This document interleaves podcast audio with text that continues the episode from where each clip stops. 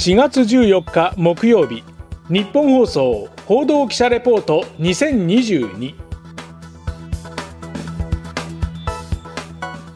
日本放送の畑中秀也です。日本放送報道記者レポート2022このプログラムは日本放送の報道記者が政治経済事件災害からこだわりのテーマまで日々取材し足で稼いだ現場の生きた情報をお伝えしていきます。毎週木曜日の午後に更新しています。第59回。今回はウクライナ情勢素朴な疑問と題してお伝えします。改めまして日本放送の畑中秀也です。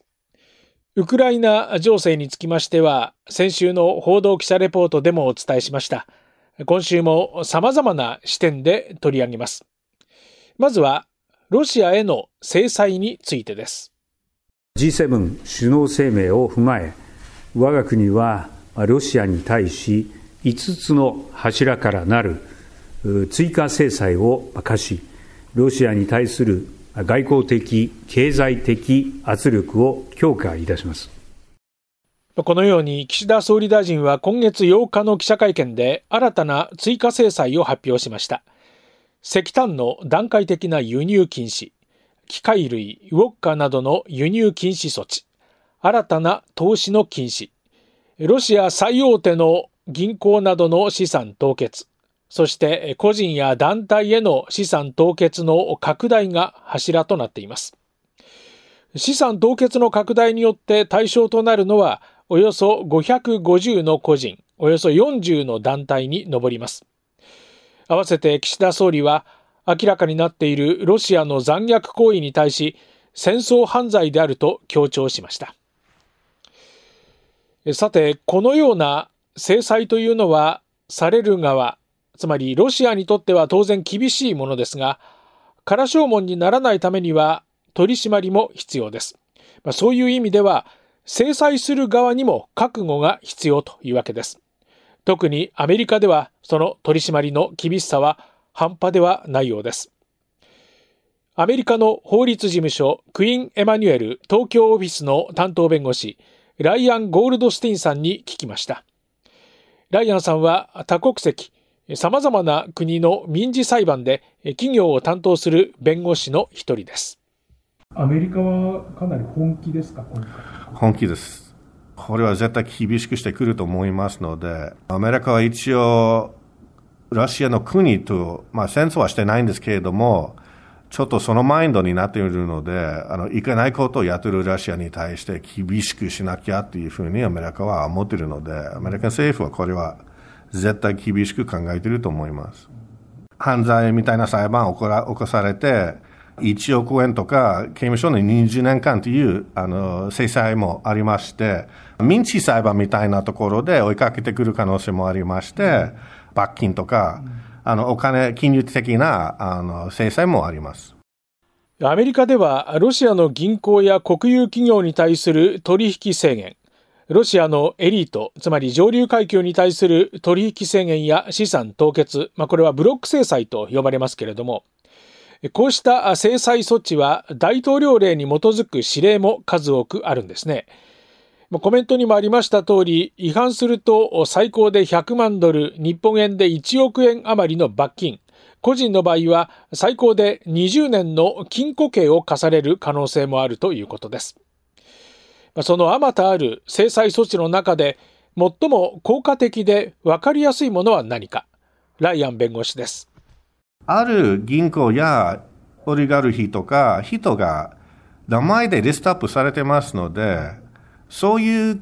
あの法人と人と仕事すると一番分かりやすくアウトなので、ダメなので、それ一番厳しくしてくるんじゃないかと思いますよね。でもリストされなくても、どういう仕事か、どういうことやってもらってるかとか、どういうあの活動かということを非常に気をつけた方がいいと思いますよね。あの、アメリカはこれは絶対甘く見ないというふうに考えてますので。さらに、今回注意が必要な業種について指摘しました。まあ、金融関係ですね。結構複雑な金融関係の、例えばヨーロッパの投資とか、ヨーロッパの工事とか会社作ったりするとですね、やっぱりヨーロッパ側の銀行とか使ったりすることとか、ローンとかいろいろあるので、で、あの、ロシアはどのぐらい関係あるかということを、あの、考えないといけないので、金融関係がまあ一番かなと思いますけれども、でもまあ最近、そういう贅沢のグッズとかいろいろなこともあるので、気をつけないといけないことになりまして、幅広く意識していただいて、どういう銀行、どういう仕事、どういう活動、あの、ヨーロッパの法律もありますので、気をつけていただきたいと思っています。企業などが気がつかないうちに金を犯してしまう可能性はないとは言えません。それほど外交、経済は世界的に複雑につながっているわけです。さあ、日本の企業にとって注意すべきことは何か？ライアン弁護士です。アメリカにある子会社のやること。日本企業の子会社は、アメリカにある子会社はアメリカンパーソンだと思われるので、アメリカの法律は完璧に従わないといけない義務がありますので、つまり現地法人を持つ日本企業は特に注意が必要ということになります。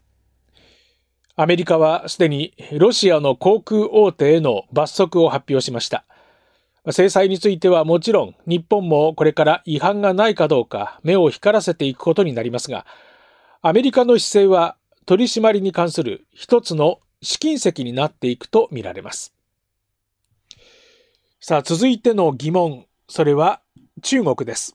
中国においても、責任ある、行動を求めたいと思います。東シナ海等においてさまざまな課題もあります。対話の機会において、日本として、えー、こうしたウクライナの事態においても、えー、中国として責任ある行動を取ってもらうべく、働きかけを行っていく、まあ、こうした姿勢は大事なのではないかと思っています。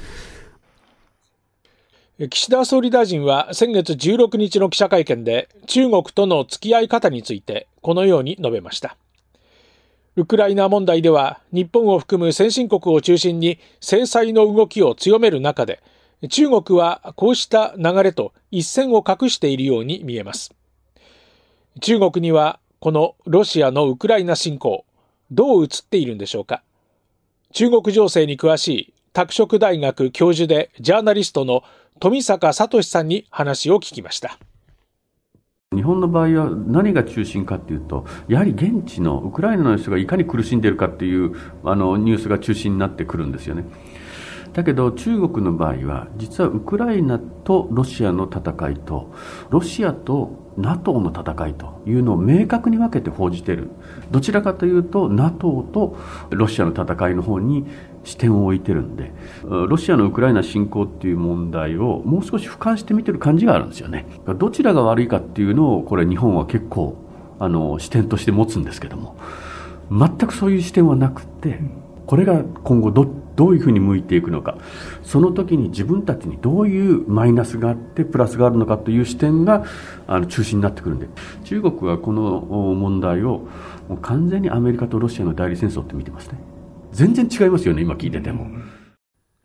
で中国のウクライナ侵攻へのスタンスについては実は明確であると富坂さんは指摘します。例えばその中国って曖昧戦略とか言われますでしょ、うん、中国が曖昧だったとはちょっと思えないんですよね。というのはですね、もうはっきりしてます。ロシアの感じていた安全保障上の危機感、これには賛同してるんですよ。それは理解すると。しかし侵攻には反対なんです。24日に侵攻ですよね。25日にプーチンと電話会談してるのは習近平なんですよ。そこでウクライナと話し合って問題を解決しろと言ってるんです。だから何も曖昧じゃない。国際秩序っていうのは一つしかないんだと言ってるんです。それは何かって言ったら国連なんだと。アメリカ中心の国際秩序っていうのはそれは違うということを中ロで出してるんですよね。つまりアメリカがやってることに対してはノーなんですよ。そこの価値観の部分でロシアと中国は手を組めてるんです。そこだけなんですよね、逆に言うとね。そして中国のロシア寄りという見方については富坂さんこのように話しておりました。中国はその一方的にロシアに乗るっていうこともそもそもできない。なぜかというとねあのウクライナと中国はものすごく関係深いですよ。あの貿易もすごいですし、あの農産品をすごい買ってますし、で、まあ、ウクライナが見たら当然中国は最大の貿易相手。なんですよね。で、最大の貿易相手を大事にしない国ってないですから。だから、あの、必ず中国もウクライナは大事にしてる。まあ、ロシアとの貿易もものすごく大きいんで。両方捨てたくなるんですね。ウクライナ自身もすごく中国に対して親近感を持ってるし、中国もウクライナに対して親近感を持ってるんで、そのロシアと仲いいから曖昧な態度って、そんなわけなくて、頭抱えたわけですよ。ロシア困ったなと。そしてもう一つの視点、このウクライナ情勢を中国は我がこととして観察している、そういう見方があります。それは日本もしかり。交換言われておりますのが、台湾問題や東シナ海問題との関連性です。ウクライナ情勢の欠陥遺憾では、中国の台湾侵攻にとつながっていくのか、富坂さんです。ウクライナの問題があってもなくても、台湾侵攻という可能性はあるとあの考えていいと思うんですけどね。ただ、要するにその、あの中国がすごく主導的にあの台湾に対してあの軍を差し向けるかというとね、これはものすごくハードル高いと思うんですよ。まず現実的じゃない。人口2000万人のね、あの台湾を無理やり自分たちの配下に収めても、きちんと収めていけないですよ。そのコストっていうのは多分相当なもんで、そんなものできたら抱えたくないと思うんですよね。ただし、完全に台湾が自分たちから離れていくという状況は受け入れられない。この時には何らかのアクションをすると、もちろん武力行使というのも入ってるわけでね。手を出さざるを得ないような状況っていうのはありますよと。何ですかと言ったら、国土を分裂させるようなことをやったらそれはもう平和統一という基準から外れますよと。安全保障っていう視点で見たときには、日本がアメリカ以外の国とね、親しくするということは選択肢としてはないと。中国だって日米同盟があるというのが分かってるわけですから。だからその、その範囲内であれば分かると思うんですよね。最も危険なのは何かと考えるときにね、これからその、残念なことに世界って多分困窮していくんで、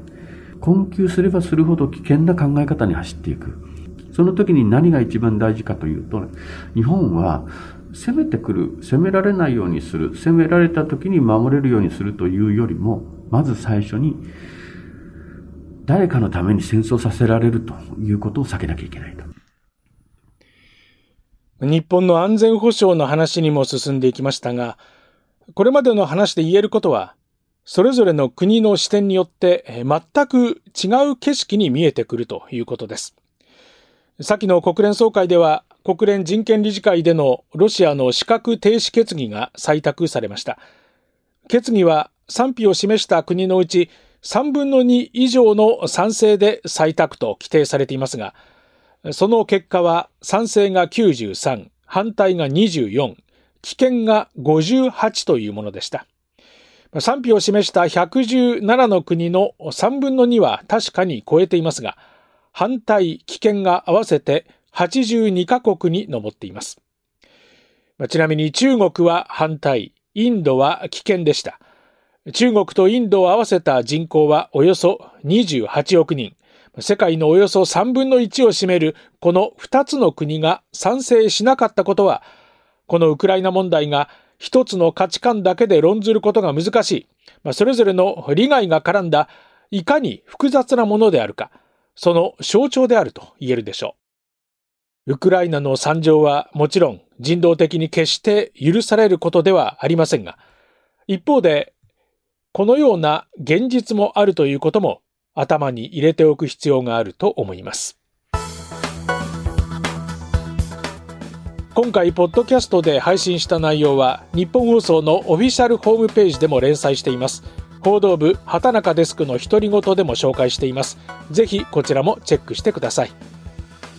日本放送報道記者レポート2022来週は藤原貴根記者が第40回富士山系レディースクラシック記念大会の魅力と注目の選手はと題してお伝えします。今回の担当は日本放送の畑中秀也でした。お聞きいただきましてありがとうございました。